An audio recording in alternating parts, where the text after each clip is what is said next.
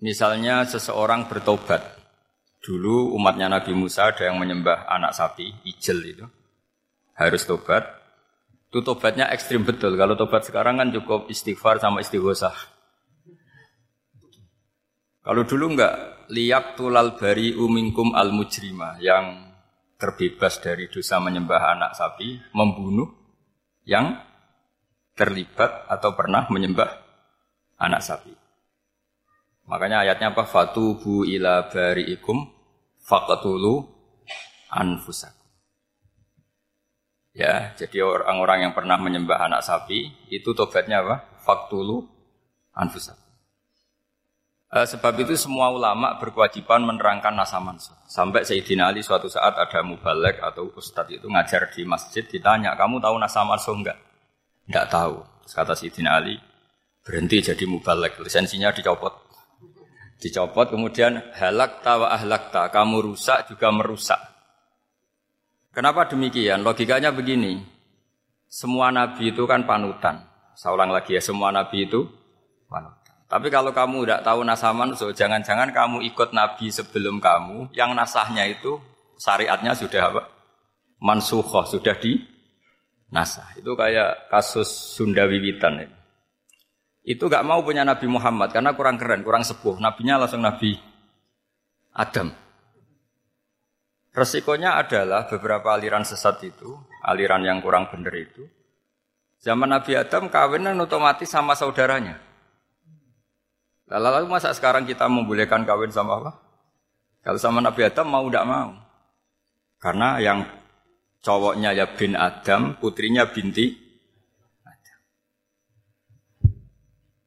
Lalu Allah bikin satu sunnah yang suami istri itu harus beda, yaitu satu kandungan itu melahirkan satu pasang. Dan boleh dulu memang pasangannya orang jelek itu orang cantik. Makanya agak sial itu yang perempuan-perempuan itu. Memang boleh dulu gitu, kalau cantik itu kesunatannya dapat jelek. Nanti sama-sama masuk surga, karena yang cowoknya ibadahnya syukur, yang ceweknya sabar, ya. Itu nanti sama-sama. Nah kebetulan si Qabil itu ganteng, ganteng sekali Qabil. Berpasangan dengan Labuda itu jelek, jelek gembrot, pokoknya tidak cantik.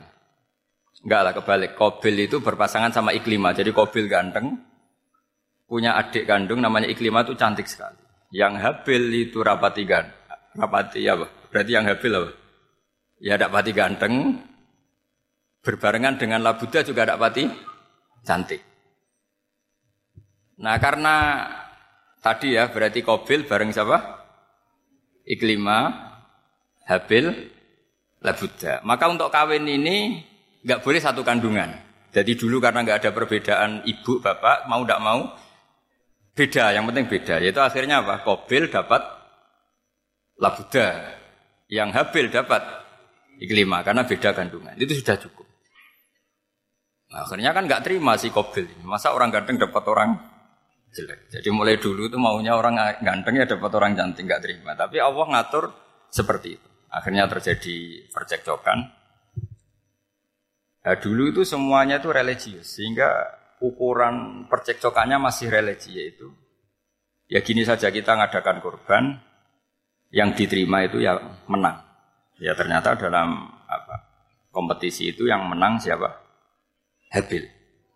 Akhirnya Habil jadi menikahi siapa? Iqlima. Kalau sekarang kompetisinya kan siapa paling kaya ya menang. Lebih gampang. Nah kemudian bayangkan misalnya, ya saya ini menerangkan nasa mansukh. Anda, kita semua sering ngomong, sering berkoar-koar, sering menyarankan atau mewajibkan para nabi itu panutan. Dalam semua perilakunya. Ternyata ada beberapa perilaku yang sudah dinasakh atau dihapus ketentuannya oleh syariatnya Rasulullah Shallallahu Alaihi Wasallam. Maka mengenali nasakh mansukh itu keharusan dalam ulumul Quran. Ya, makanya Allah mengatakan apa? Ma nansakh min ayatin aw nunsiha pasti na'ti bi khairin minha aw misliha. Jadi saya nerangkan nasakh mansukh itu dua sesi. Satu sesi antar nabi, dua di internal syariatnya apa? Nabi. Sekali saja hari ini tok, sudah setelah itu anggap pinter. Kalau Udah, jangan tanya lagi. Nah, ada beberapa lagi syariat yang masalah metode. Dulu Nabi Nuh itu dibolehkan oleh Allah saking mangkelnya sama orang kafir. Saya ulang lagi, orang kafir itu kan biadab sekali, nempat buminya Allah, makan rezekinya Allah, kemudian mengkafirkan Allah. Pikirannya Nabi Nuh, orang biadab gini enggak layak hidup, itu pikirannya Nabi Nuh. Kalau dia pakai militer, enggak punya militer, ya pakai langit akhirnya. Pakai kekuatan langit, beliau berdoa, Rabbila tazar alal ardi minal kafirina dayyara. Innaka intazarhum yudillu ibadaka wa la yalidu illa fajirong kafar. Ya Allah, mereka ini orang-orang kafir. Padahal pakai bumi engkau, pakai rezeki engkau. Matikan semua saja. Jangan sisakan satu pun. Karena kalau masih sisa, nanti anak turunnya ya gitu. Gennya gendo, ya pasti melahirkan gendo. Gen. Wala yalidu illa fajirong kafar. Kalau kamu sisakan, pasti melahirkan generasi gendo lagi, kafir lagi. Dituruti sama Allah. Kecuali orang delapan puluh yang ikut Nabi Nuh. Nah, orang delapan puluh yang ikut Nabi Nuh ini selamat karena iman. Maka generasi yang sekarang ini termasuk saya semua ini, semuanya turunan orang iman. Maka kita ini punya dua status. Satu, Allah kadang manggil kita ya Bani Adam, karena faktanya kita turunan Nabi apa? Adam. Panggilan kedua adalah Zurriyataman Hamalna Manu. Orang-orang sekarang itu pasti turunan orang yang ikut perahunya Nabi Nuh. Jadi nasab kita ini sudah steril. Sudah tidak ada nasab lewat kafir, karena yang kafir sudah habis. Semua orang sekarang itu turunan Nabi Nuh, yaitu disebut apa? Dzurriyyataman hamalna. Itu sekitar orang delapan puluh. Nah, oleh Allah Subhanahu wa taala syariat seperti ini pernah dituruti, yaitu akhirnya mereka mati semua kecuali orang delapan puluh yang mukmin. Tapi uniknya Allah apa? Era Rasulullah sallallahu alaihi wasallam, nabi kita Nabi Muhammad itu diutus rahmatan lil alamin. Ketika Nabi didustakan, diusir, disakiti, malaikat gunung, malaikat beberapa malaikat sing ahli adab spesial eksekutor lah kira-kira gitu. Muhammad, kamu bilang saja ke saya, kalau kamu ingin orang-orang Mekah, Abu Jahal, C S, saya hancurkan. Tapi apa kata Nabi? Saya berharap kalau mereka belum iman, anak cucunya iman. Karena bagaimanapun sperma ya atau calon calon bayi atau calon keturunan itu kan ada fi aslabir rijal atau fi zuhurir rijal. Jadi kalau dalam ilmu agama itu gen manusia itu disimpan di apa zuhurir rijal apa di punggung lelaki.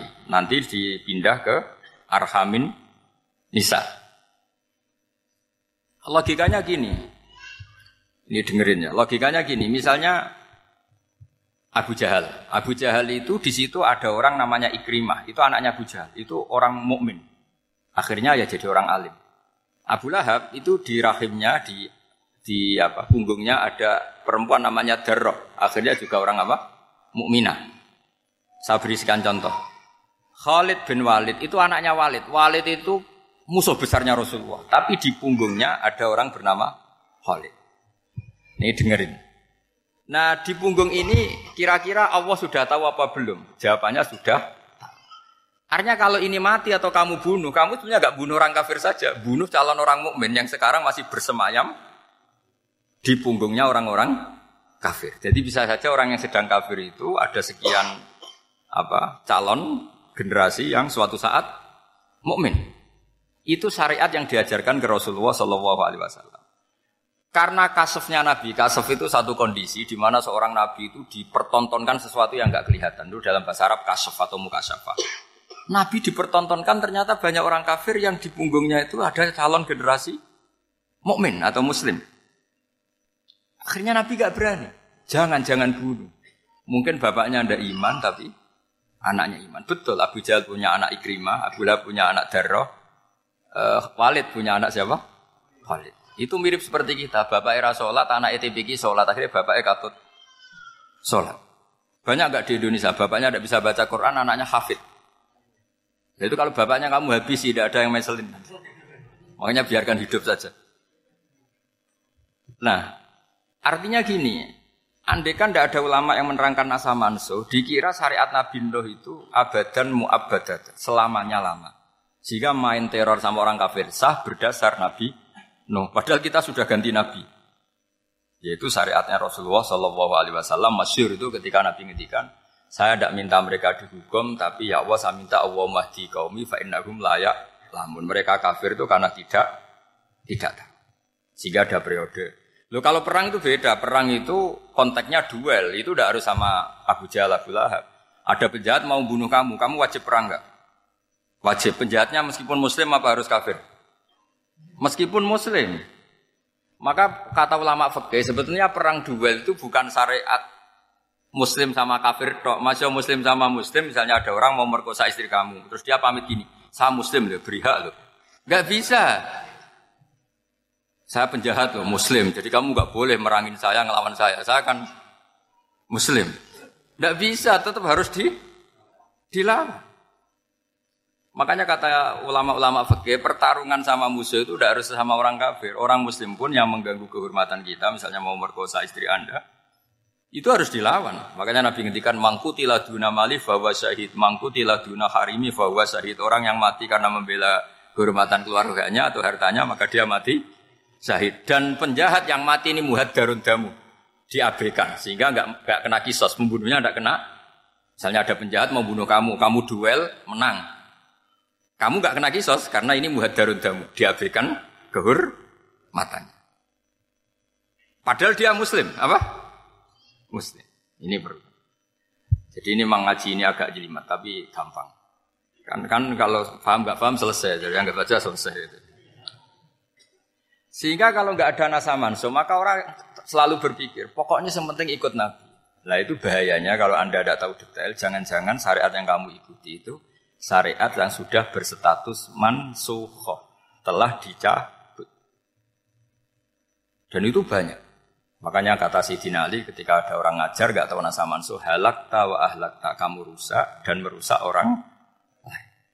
Seperti tadi pernah ada kawin itu satu turunan, yaitu era Nabi Adam. Masa kita sekarang kawin sama satu turunan, kan nggak mungkin, ya kan? Pernah ada membumi hanguskan orang kafir, yaitu syariatnya Nabi Nuh, itu dihapus oleh syariatnya Nabi Ibrahim dulu, yaitu Nabi Ibrahim menghentikan apa? Faman tabi'ani fa'innahu minni wa man asoni fa'innaka ghafurur rahim. Ya, kalau orang ikut saya ya Allah ya ter- pasti golongan saya. Kalau yang masih maksiat, masih balelo, saya berharap engkau ampuni. Akhirnya banyak orang kafir tobat. Coba era Rasulullah itu semua orang kafir Mekah itu kafir. Nabi belum wafat, itu sudah ada seratus empat belas ribu mukmin semua. Jadi Nabi menangi mayoritas orang menjadi mukmin dari mayoritas kafir. Yaitu disebut wara'aitan nasa yadkhuluna fi dinillahi afwaja. Andai kan Nabi Muhammad pakai syariatnya Nabi Nuh, bisa enggak mengislamkan orang sebanyak itu? Enggak bisa kan? Maka ini penting mengenali nasah mansuh. Jadi periode cara wong Jawa maksudna tuntas. Rabila tadar itu, pasot tuntas itu, menghabisi itu, itu habis. Di periode Nabi siapa? No, syariat itu sudah enggak dipakai lagi. Yang dipakai apa? Faman tabi'ani fa innahu minni wa man asani fa innaka ghafurur rahim. Lah Nabi Muhammad ini nabi yang kena khitab anit tabi' millata Ibrahim hanifah. Jadi masternya Nabi Muhammad itu mentornya Nabi Ibrahim. Sehingga syariatnya ya faman tabi'ani fa innahu minni wa man asani fa innaka ghafurur rahim. Tidak syariat rabbil tadzar alal ardi minal kafirina daya. Jelas ya. Jadi mengenali nasa mansuh itu penting sekali karena kalau ndak Anda halakta wa ahlakta, kamu merusak diri kamu sendiri juga merusak orang lain, karena menfatwakan hukum yang sebetulnya sudah berstatus mansukh hanya berdasar itu kan syariatnya nabi-nabi dulu. Syariat yang apa? Syariat yang enggak pernah terhapus hanya satu, usuluddin, yaitu tauhid, itu sama. Tapi kalau syariat itu beda-beda atau furu'iyah itu beda-beda. Itu tadi saya beri contoh era Nabi dulu kalau ada kewakilan najis dipotong, dibuang. Era Nabi Muhammad dicuci. Orang kafir dihabisi oleh langit. Era Nabi Muhammad enggak boleh, bahkan didoakan Allahumma hdi qaumi fa innahum la ya'lam.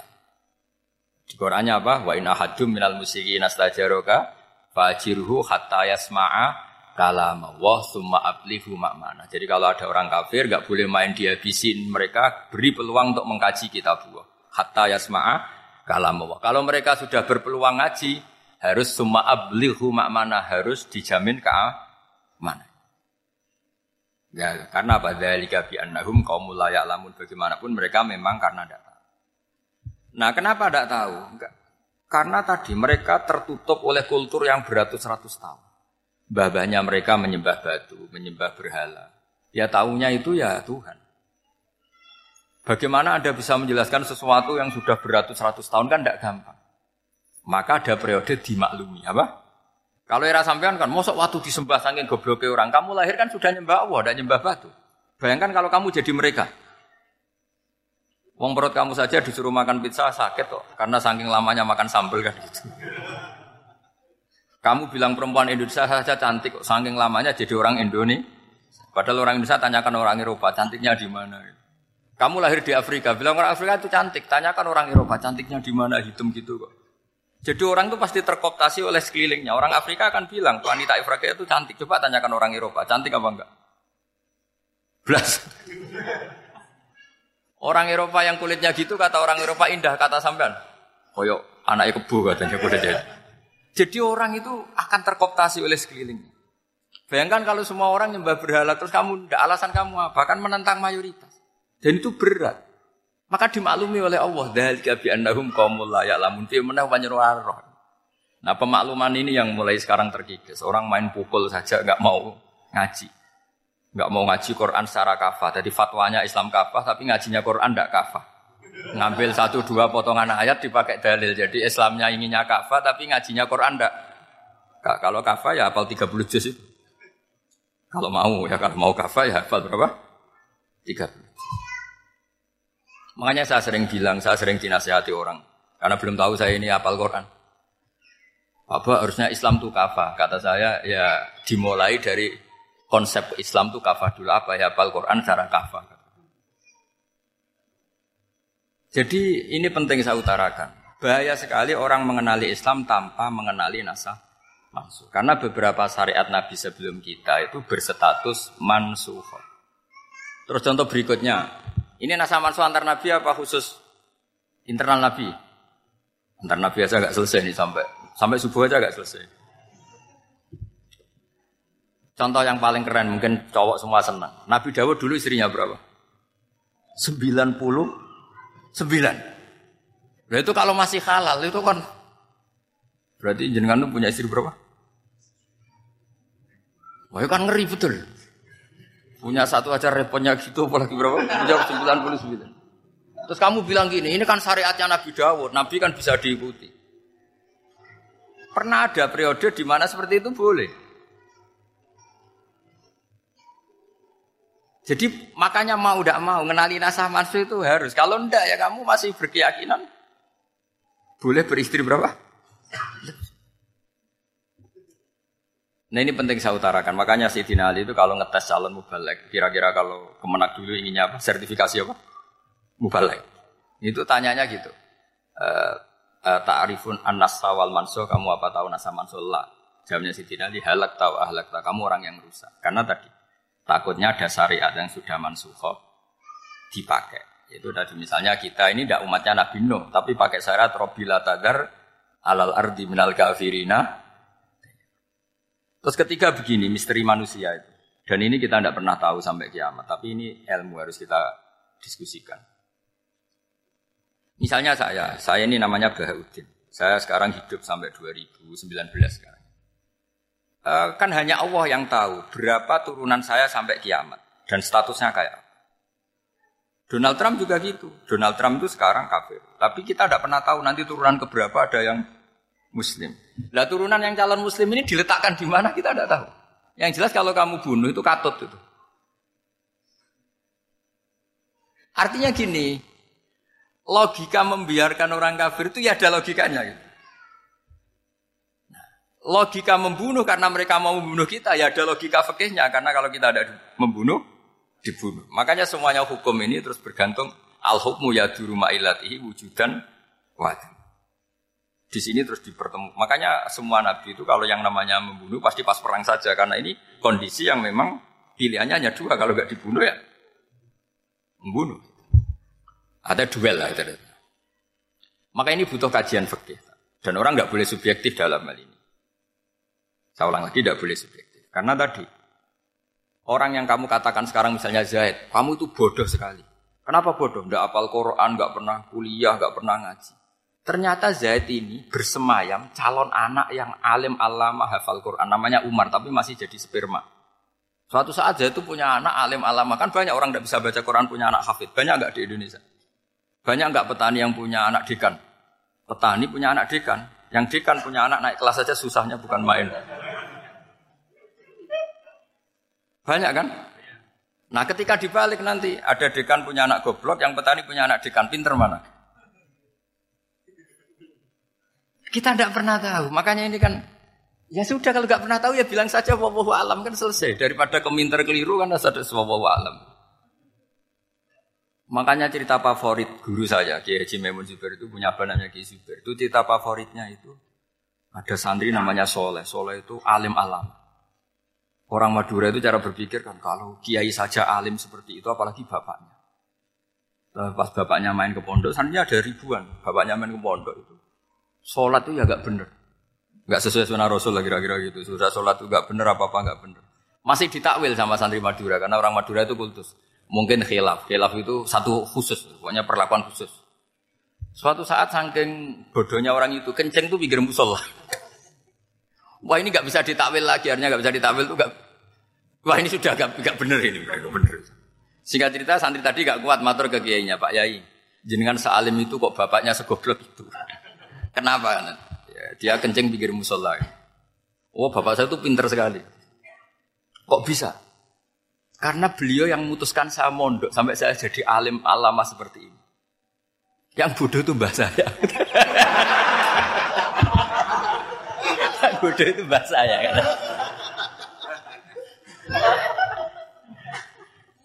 Artinya gini, sekarang misalnya Anda dekan atau Anda rektor atau Anda profesor atau Anda kiai top mubalek kondang. Anda mubalek kondang terus punya anak, gobloknya bukan main atau apalagi anaknya ketangkep K P K.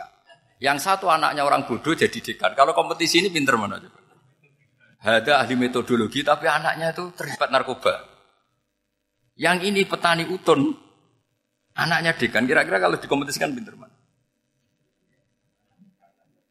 Anaknya pinter petani tadi gitu. Yang ketika petani kamu vonis bodoh gitu. Tapi siapa tahu kalau ini menyimpan calon. Paham ya? Kita tidak pernah tahu. Makanya Quran selalu ngajari gini. Dalam ilmu sosial itu wa in adri la'allahu fitnatul lakum wa mata'un ilah. Di dalam ilmu sosial itu kita harus jawab tidak tahu, tidak tahu, tidak tahu. Karena makanya saya tadi pagi ngaji di direktorat saya bilang, saya pernah diprotes orang, Gus kamu udah jelas, nol satu atau nol dua. Ya saya jawab, manusia itu makhluk yang paling gak jelas. Sekarang soleh suatu saat bisa saja gak soleh. Yang sedang gak soleh suatu saat soleh. Sesuatu yang mungkin rubah kok kamu fanatik itu gimana, nalarnya itu gimana. Coba kita tahu dulu, Wasi itu pembunuh Hamzah, akhirnya mati mukmin ya gak? Padahal orang yang sangat dibenci Rasulullah karena membunuh Sayyid siapa? Hamzah. Sa'labah yang tukang itikaf di masjid akhirnya su'ul. Kita tidak pernah. Nah kalau tidak pernah tahu ya tidak usah terlalu fanatik saja. Kayak jenengan seneng saya itu ya saya tidak tahu sampai kapan ya. Saya seneng sampean sampai kapan ya. Tahu. Kayak suami istri. Pas nikah harmonis bulan madu sampai kapan bertanya. Yang jelas paling awet itu pasangan jelek itu pasti nggak awet. Makanya jadi guyonan. Pasangan itu jangan baik-baik gak awet. Kalau jelek itu awet. Ternyata maksudnya cantik sama ganteng. Itu suatu saat pasti jadi jelek. Yang jelek sama jelek pasti jelek terus. Makanya jadi guyonan. Kalau pasangan jelek itu awet katanya. Tapi kalau pasangan baik, ternyata baik wajahnya itu pasti gak awet. Suatu saat pasti pasti jelek. Tapi yang jelek awet. Karena mulai dulu ya jelek sampai itu. Awet jeleknya maksudnya bukan. Ya jelas ya, jadi saya mohon sekali ini ilmu. Sama ndak urusan, ini bukan urusan cocok ndak cocok, tapi ilmu. Ilmu harus kita dengar bahwa syariatnya para nabi itu yang sifatnya furu'iyah, tidak usuliyah, tidak tauhid itu potensi rubah. Sehingga mengkaji naskah Mansukh itu satu keharusan seorang ulama. Makanya setiap ada syariat nabi, hal hadis syariah mu'abbada amla, mansukhah amla. Karena potensi itu tinggi. Kita tahu dulu semua nabi sholat menghadap apa? Baitul Maqdis. Era Rasulullah dipindah ke Ka'bah. Tapi kalau kamu katakan total Baitul Maqdis ya tidak juga. Nabi Ibrahim mulai dulu madhabnya ke Ka'bah. Tapi kalau Nabi Musa ke Baitul Maqdis.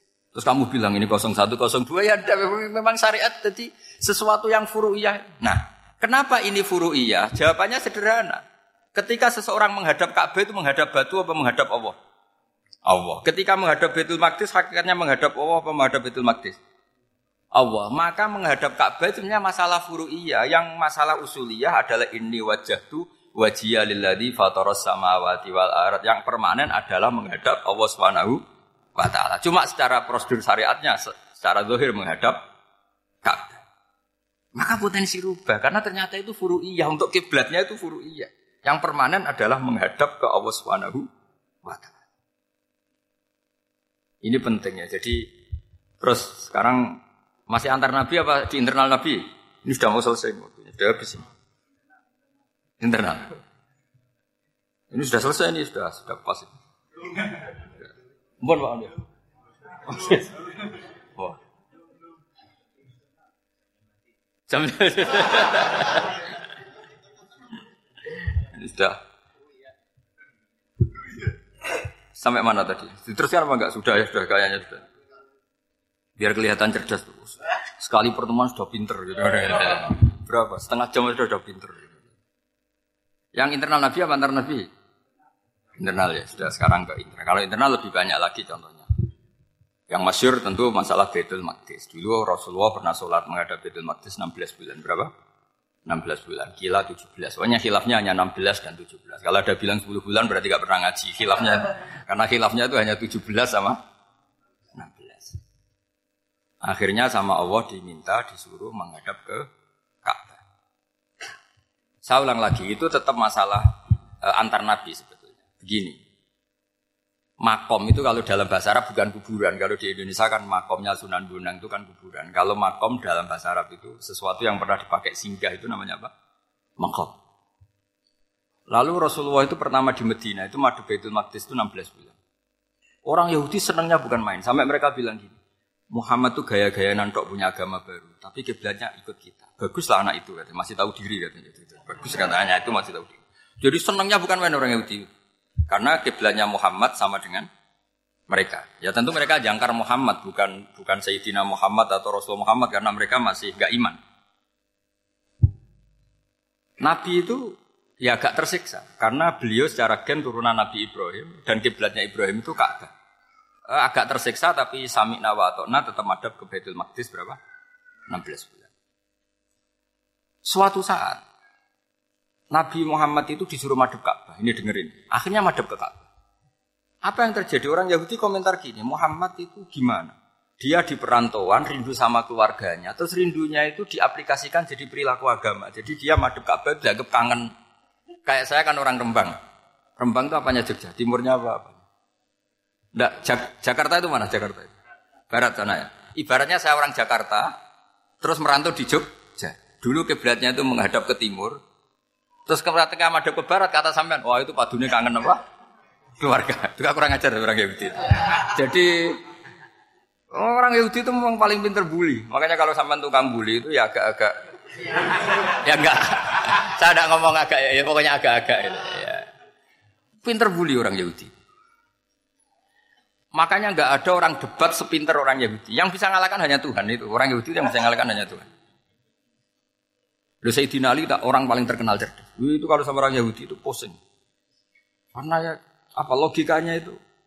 Saya beri sekian contoh. Ada orang Yahudi tanya gini, e, Muhammad kalau kambing mati itu yang bunuh siapa? Ya Allah, mati langsung itu.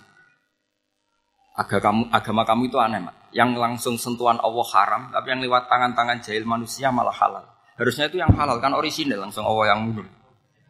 Jadi utaknya itu aneh dari cara berpikir itu aneh. Nah cara sampean niku kan nak halal pangan kowe. Tapi Nabi kan enggak boleh bertutur kata kasar gitu. Kalau yang jadi nabi saya untalan ngono kan gitu. Tapi Nabi kan enggak boleh kasar. Jadi Nabi itu problem karena enggak boleh apa? Kasar. Kalau kita kan gampang. Wis nak halal untalan kan selesai apa? Tapi Nabi enggak boleh kasar gitu. Jadi nak jadi enggak nabi enggak sampean itu kan enak. Mau keliru ya pantes, mau apa saja pantes. Karena kan enggak panutan. Kalau Nabi enggak bisa. meluruskan kebenaran itu harus tetap sesuai akhlak.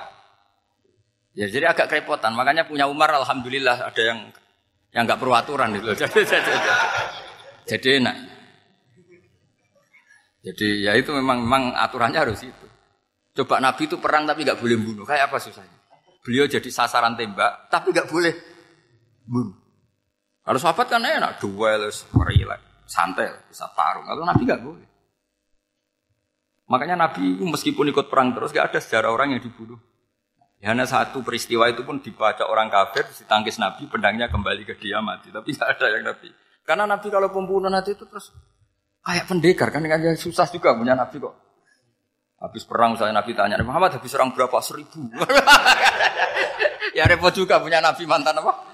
Pembunuh. Meskipun yang dibunuh orang kafir, tapi kan kayak apa ya? Fitrah manusia itu akan menolak kepemimpinan orang yang yang gitulah pokoknya enggak bisa diterangkan itu. Makanya Nabi itu enggak pernah bunuh, meskipun kayak apa musuhnya tapi enggak pernah bunuh. Untungnya di sekeliling orang-orang yang tadi. Jangan bilang tuh suka bunuh ya, pokoknya perang gitu ya. Perang dengan bunuh itu beda loh. Ya. Kalau perang itu fair apa? Sampai mana tadi? Nabi Ibrahim ya tadi. Makom tadi saya ulang lagi. Nabi Muhammad menghadap ke Baitul Maqdis itu hanya Allah nuruti. Ini loh Nabi betul. Tahu betul bahwa di antara syariat adalah Baitul Maqdis. Karena semua Nabi pernah berkiblat Baitul Maqdis. Tapi Nabi ketika menghadap ke Ka'bah, Nabi juga dibilangin sama Allah.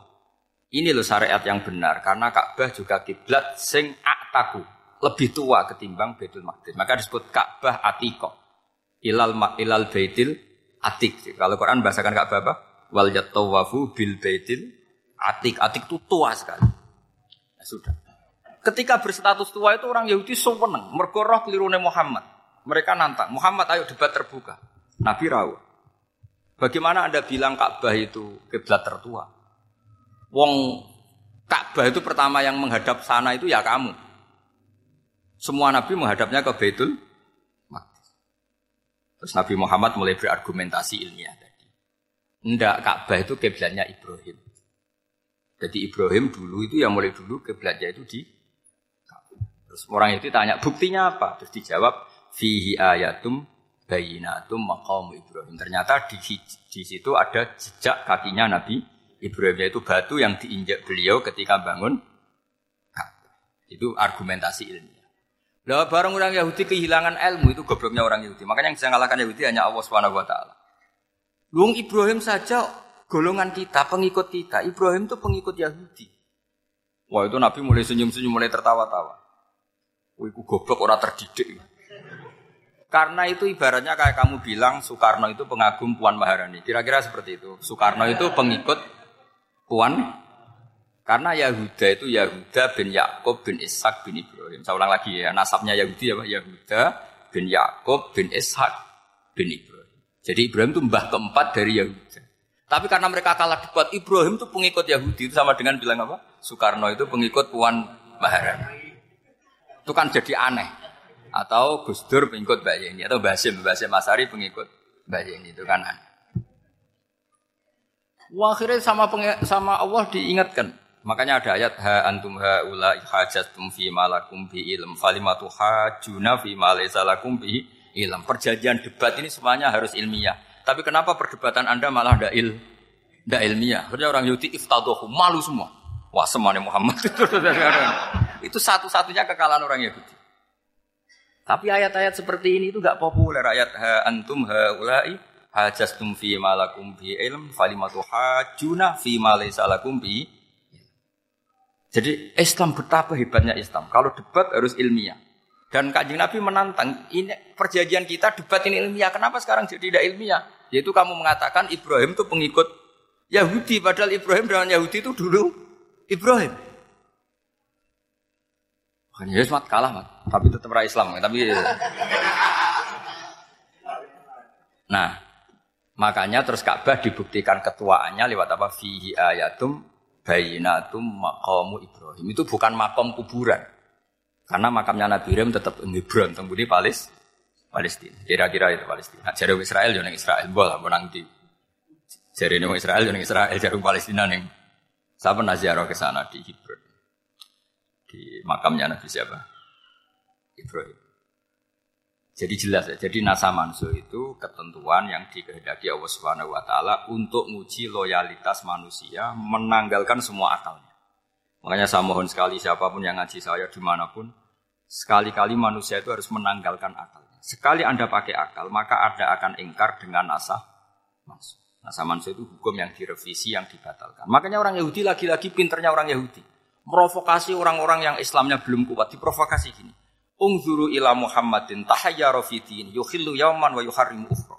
Lihat itu Muhammad, dia kebingungan cara beragama. Kadang bilang A, besok bilang B. Jadi nasa mansukh dianggap satu bentuk kebingungan, gak kurang ajar. Wah, akhirnya sebagian orang yang murtad. Makanya nasa mansukh itu satu peristiwa yang menjadikan banyak orang murtad. Karena diprovokasi orang Yahudi bahwa itu bentuk kebingungan Muhammad. Akhirnya terus saya qulu sufaha'u minan nasi ma wallahum Angkiblati mulati kanwali. Nah, kelirunya orang Yahudi adalah ternyata nasa mansukh yang dipilih Rasulullah itu semuanya ada di Taurat dan Injil. Termasuk di Taurat dan Injil disifati hadza Nabi yusolli ilal qiblatain, bahwa Nabi ini akan bersolat dengan dua qiblat. Makanya tetap ditantang. Qul fa'tu bit-taurati fatluha in kuntum shadiqin. Kalau kamu tidak percaya bahwa saya ini orisinil, ayo bareng-bareng mengkaji Taurat. Tapi mereka tidak siap mengkaji Taurat. Karena Taurat semuanya mendukung Rasulullah Muhammad shallallahu alaihi wasallam. Fatluha in kuntum shadiqin. Makanya ini penting sekali ngaji. Jadi perdebatan itu macam-macam. Dan itu pinternya orang Yahudi. Ungzuru ila Muhammadin tahayyaru fi dini. Yukhillu yawman wa yuharrimu ukhra. Ini penting sekali. Makanya nasa mansukh itu uji loyalitas. Itu Imam Malik kalau mencontohkan ke Imam Syafi'i. Saya berisikan contoh fikih. Ini saya melanggar waktu. Ini sudah. Saya, saya, saya yang tidak mengesahkan diri saya. Ya misalnya ini ya, ini kertas saya bawa ya, ini kertas saya bawa. Terus ini tak kasih uang misalnya, uang seratus ribu. Atau kalau contoh Imam Syafi'i dulu dididik Imam Malik begini. Ya Syafi'i kalau kamu punya dua budak, dua pembantu. Kalau dulu kan masih ada budak, eh, dua pembantu lah kira-kira. Seneng mana, yang cerdas sama yang goblok? Eh, seneng yang cerdas. Kalau yang nurut sama yang bantahan. Seneng yang nurut, lah yang nurut itu yang goblok. Makanya tinggal dibalik saja. Kamu tak beda ya. Seneng mana punya istri yang cerdas apa yang goblok? Coba jawab. Atau ibu-ibu mbak-mbak ini, seneng mana punya suami yang cerdas atau yang goblok? Kalau cerdas gak bisa diakali, tapi goblok. Nurut tapi ya kadang di sini-sini kan dengan jenis. Nah. Itu kan antar manusia. Masalahnya kita menghadapi Allah Subhanahu wa taala yang semua kita pasti bodoh. Kita menghadapi Allah Subhanahu wa taala yang semuanya kita pasti bodoh. Allah jelas ngendikan wa kanal insanu zaluman jahula, manusia itu banyak zalimnya. Zalim itu sifat mubalaghah. Kalau orang zalim sekali zalim, kalau sering zalum, kalau jahil biasa jahil, kalau banget jahile jahul. Bahasa Arab kan gitu memang. Ghafir pengampun biasa, kalau ghafur selalu mengampuni. Uni, syakir. Makanya sifatnya Allah Ta'ala ikut, ikut wazan fa'ul semua. Ghafur, syakur. Atau diikutkan wazan fa'al. Kalau goblok biasa jahil, goblok banget jahal kan itu. Kafir biasa kafir, kalau kafir banget kafar. Ya, jadi wazan balagha itu bisa fa'al, bisa fa'ul ya. Kafirin, kafar atau kafur. Paham ya? Malah kok malah ngaji nahwu. Ya, tapi ini memang perangkatnya ya. Ini kan perang mau enggak mau, mau enggak mau. Makanya misalnya Allah tidak suka kulla kafarin banget kafir ya Pak? Paham ya? Kulla khawanin banget khianate. Kalau khain khianat biasa, kalau khawan sering khianat. Lah manusia itu kata Allah apa? Zaluman wis banget dolime, banget bodoh. Itu kalau yang ngarang hikam mencontohkan tuh gini, manusia itu pas bener saja salah, apalagi pas salah. Jadi manusia itu kata imam yang ngarang hikam itu, man itu kanat mahasinhu masawiyah, fakih falatakunu masawihi masawiyah. Ketika baik saja buruk, apalagi ketika buruk. Coba kalau ada orang dermawan sama teman-temannya, tanyakan istrinya. Duit dihambur-hambur, disikno konco ngalono bojo. Ya mesti gitu. Teman yang sering silaturahim ke teman-temannya, kata temannya baik, senang silaturahim. Tanyakan istrinya, oh meninggali wong. Jadi manusia pas baik saja ada buruknya. Apalagi pas pas buruk. Makanya dulu bapak saya ngajarin saya istiqomah ya apik ya. Tapi kadang-kadang nak keterusan itu ora istiqomah ngangkangi. Orang dia tidak punya kesempatan. Misalnya ada imam masjid ngimami terus sampai tua sampai mau mati. Itu istiqomah apa tidak memberi peluang yang lain? Tidak jawab aja. Jadi itu manusia. Jadi pas baik saja buruk, apalagi pas buruk. Kayak saya gini di sini ngajar baik, tapi saya ada tidak sopannya, harus di atas. Padahal banyak orang sepuh, ada Pak On, ada beberapa yang kan terpaksa nggak sopan. Tapi sampean yang nyuruh, berarti sampean yang dosa. Wong kemarin-kemarin saya minta di bawah supaya ganjaran saya utuh, ini gara-gara begini ganjaran saya ini agak terkredit apa? Debit ya, terdebit itu. Terdebit itu karena karena itu. Saya teruskan. Jadi manusia itu punya sisi itu karena manusia itu zalum dan apa? Jahul. Wa kana al-insanu zaluman. Problemnya ini ngadepi Allah yang selalu pinter, yang kita selalu boh. Misalnya gini, kamu ditanya Allah. Ini contohnya Imam Malik. Iqla hadhi sokhra fa inna tahtaha dhahaban. Nah, coba apa bongkahan batu itu kamu angkat, di bawahnya ada emas. Lalu budak yang pinter berlogika. Oh, disuruh buka itu karena ada emas toh. Berlogika. Kalau budak yang goblok enggak? Ya disuruh ya diangkat saja. Ada emas apa enggak karena perintah ya diangkat. Yang satu nurut karena perintah, yang satu nurut karena ada emas, ada sesuatu. Logikanya suatu saat Tuhan tuh hanya bilang gini tok, iqla hadis sokhra, batu itu angkat. Yang nurut yang bang, yang goblok permanen tadi. Kan langsung ngangkat. Yang pinter, ini ada apa lagi Gusti kok harus diangkat? Ya gak ada apa-apa, nyuruh saja kata Allah gitu. Wah gak bisa, sesuatu harus ada alasannya. Itu kira-kira mangkel loh Pak. Oh mangkel. Nah, logikanya manusia seperti itu. Makanya dua murid pinter, di rakyat pinter, presiden ya susah mesti demo. Goblok ya susah, sini-sini uang. Ini kan gak ada pilihan, memang manusia itu gak ada pilihan. Nah sekarang masalahnya gini di fikih ini, saya kembali lagi ke fikih. Pertanyaannya secara fikih begini, misalnya iddah. Iddah itu seorang perempuan ditinggal mati suaminya atau ditinggal atau cerai. Itu kan ada namanya apa? Iddah. Iddah itu memastikan apa tujuannya? Memastikan rahim itu steril dari mani atau sperma zaud awal. Supaya nanti kalau dinikah orang lain tidak terjadi ikhtilatul an ansab, nasab. Oke, berarti iddah kita beri argumentasi secara ilmiah li baro atir rahmi. Jadi misalnya Zahid menceraikan istrinya Sri. Sri dalam keadaan masih bisa haid. Idahnya tiga kali masa su, suci. Wal mutallaqatu yatarabbasna bi anfusina salasata quru. Lalu per- karena secara teori medis kalau haid berarti bukti tidak hamil. Apalagi kalau haidnya terulang-ulang sampai tiga kali pasti tidak hamil. Sehingga kalau nanti dinikahi orang lain pasti kalau ada anak ya anaknya zaud tsani atau zaud kedu, kedua. Berarti alasan iddah li baro atir rahmi. Oke, kita sok pinter, sok bijak. Pertanyaannya adalah, sekarang sudah baru satu bulan, suaminya di Malaysia, nggak pernah ngumpuli. Dicek di medis juga berbukti tidak hamil. Apakah boleh tanpa iddah? Semua ulama mengatakan tidak boleh. Tapi ini kan rahimnya jelas bersih. Ya karena iddah itu nuruti perintah pangeran, pokoknya tetap iddah. Tiga kali masa suci. Tiga kali masa suci atau masa haid. Itu ada perdebatan ulama. Tapi kan ini terbukti bersih, Gus. Meskipun terbukti bersih, kata Allah harus iddah tiga bulan atau berapa, kira-kira tiga bulan, empat bulan, ya tetap harus iddah. Kau milih mana, sok pinter. Gusti, berhubung ini. Pengiran buat terang begitu. Berhubung. Jadi Tuhan apa yang wari? Berhubung, Gusti. Ini jelas steril dari sperma zaud awal. Enggak usah iddah, Gusti. Sama aja kamu disuruh majikan kamu, ikhla hadi sahra. Berhubung enggak ada apa-apa, enggak usah ya. Kira-kira mangkel nonda, budak yang seperti itu. Mangkel. Maka dibutuhkan kebodohan dalam beragama.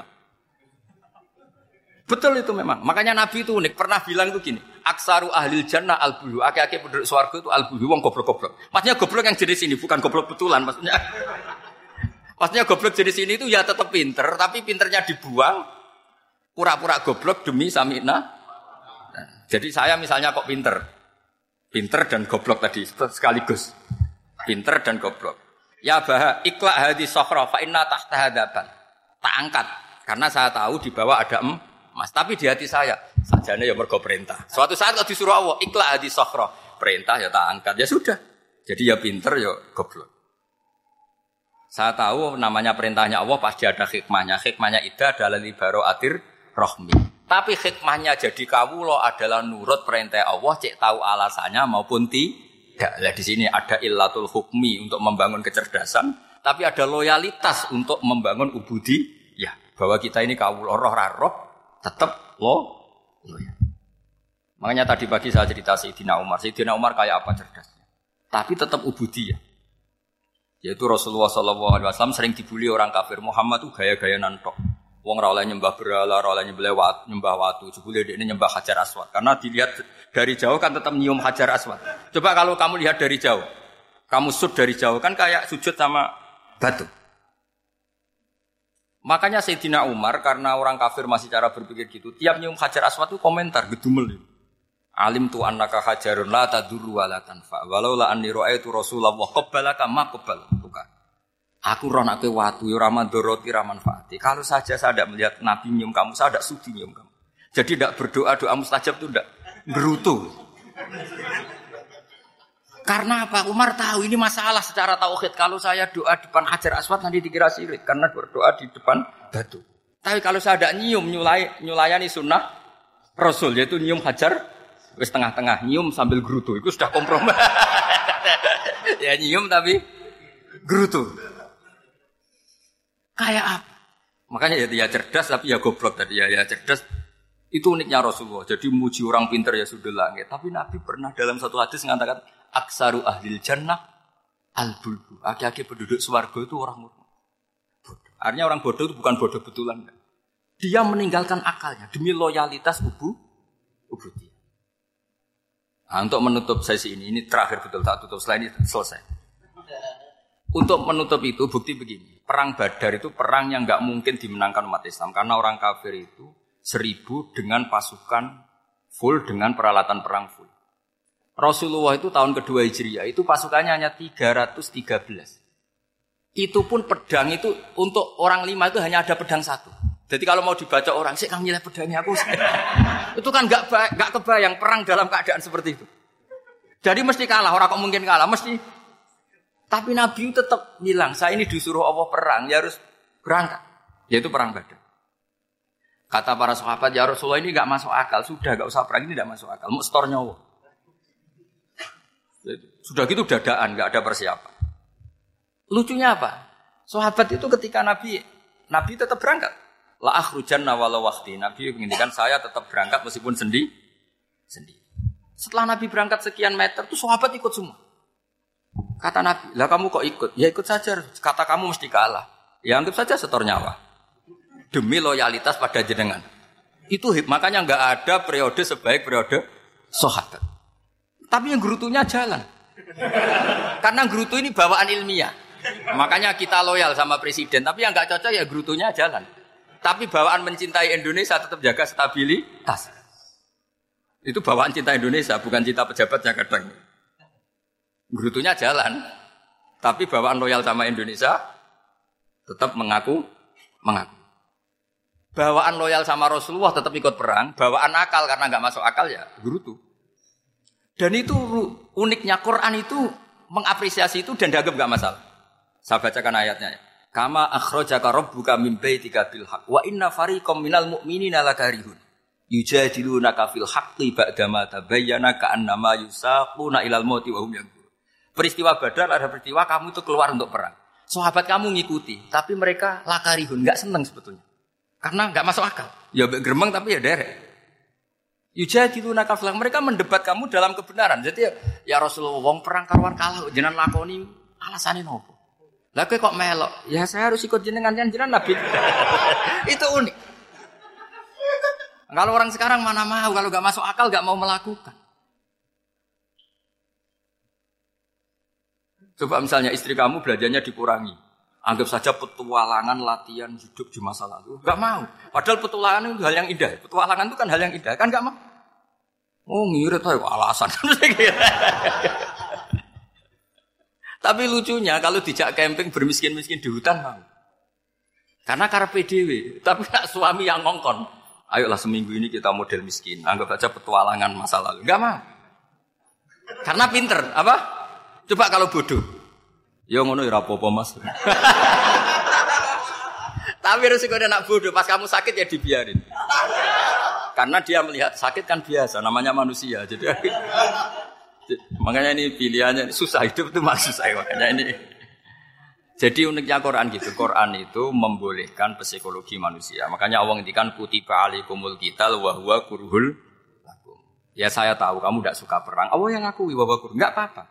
Tapi ketidakserangan kita harus dilawan demi mengikuti Allah dan misalnya perempuan, Allah juga gitu. Wa ashiruhunna bil ma'ruf. Gauli istri kamu muamalah secara baik. Kata Allah fa in karihtumuhunna fa asa an takrahu syai'a wa ja'alallahu fi khairam katsir. Mungkin ada watak yang kamu tidak suka, tapi di situ ada kebaikan. Allah ngaku yang namanya suami mesti ada watak yang tidak suka dari istrinya. Juga sebaliknya lebih banyak lagi yang suami istri kamu tidak suka watak kamu. Juga tidak suka hidung kamu, wajah kamu banyak lah yang tidak disuka. Tapi demi kestabilan negara suami istri ini, mereka lo loyal. Justru itu bagus. Maka jagalah ilmu, juga jagalah loyalitas. Itu yang perlu saya utarakan. Jadi makanya agama ini dibangun dua. Satu kecerdasan hikmah. Yaitu ya al-hukmu ya duru ma'ilati wujudan wa'adaman. Tapi juga ada ubudiyah. Bahwa agama ini milik Allah. Maka sami'na wa'adaman. Karena begini logikanya. Saya ulang lagi masalah batu. Iqla' hadis sokhro fa'inna tahta hadatan. Terus saya angkat. Pembantu saya ngangkat. Dia saya gaji atas nama apa? Nurut kan? Atas nama menemukan emas apa atas nama nurut? Nurut. Karena emas itu juga penemuan saya, milik saya. Ngangkat batu yang gak ada emasnya juga atas nama nurut. Jadi rapot yang saya berikan ke pembantu saya, saya itu tentang nurut dan tidak nurut. Saya kan tidak peduli dengan cerdas dan tidak cerdas. Itu kan tidak sesuatu yang menguntungkan saya. Nah Allah juga gitu. Kecerdasan kamu, pinter kamu itu tidak menguntungkan Allah subhanahu wa ta'ala. Karena Allah itu tidak butuh pinter kamu, cerdas kamu. Allah hanya butuh mental ubudiyah kamu. Makanya Allah mensifati nabinya hanya subhanalladzi asra bi'abdihi. Karena status tertinggi manusia adalah sifat keham. Dan makanya ya ayat Tuhan nafsul mut ma'inna irji'i ila rabbiki radiyatam mardiyah fadkhuli fi ibadi, berstatuslah sebagai hamba baru wadkhuli jannah. Nah kalau kamu berstatus hamba ya harus baik, enggak usah kakan bantah. Coba kalau kamu rasional, ya Allah kenapa bikin surga nanti-nanti? Engkau kan bikin bikin sekarang, ngapain repot-repot nanti? Jadi kacau semua agama. Makanya yang perlu didahulukan adalah status fat apa ya ya Tuhan nafsul mutmainnah irji'i ila rabbiki radiyatan mardiyah fadkhuli fi ibadi, masuklah berstatus sebagai hamba saya. Khasnya hamba tadi ya cerdas karena semua yang diperintahkan Allah pasti ada hikmahnya, tapi kecerdasan ini kadang kita tinggalkan demi loyalitas ubu dia. Assalamualaikum warahmatullahi wabarakatuh.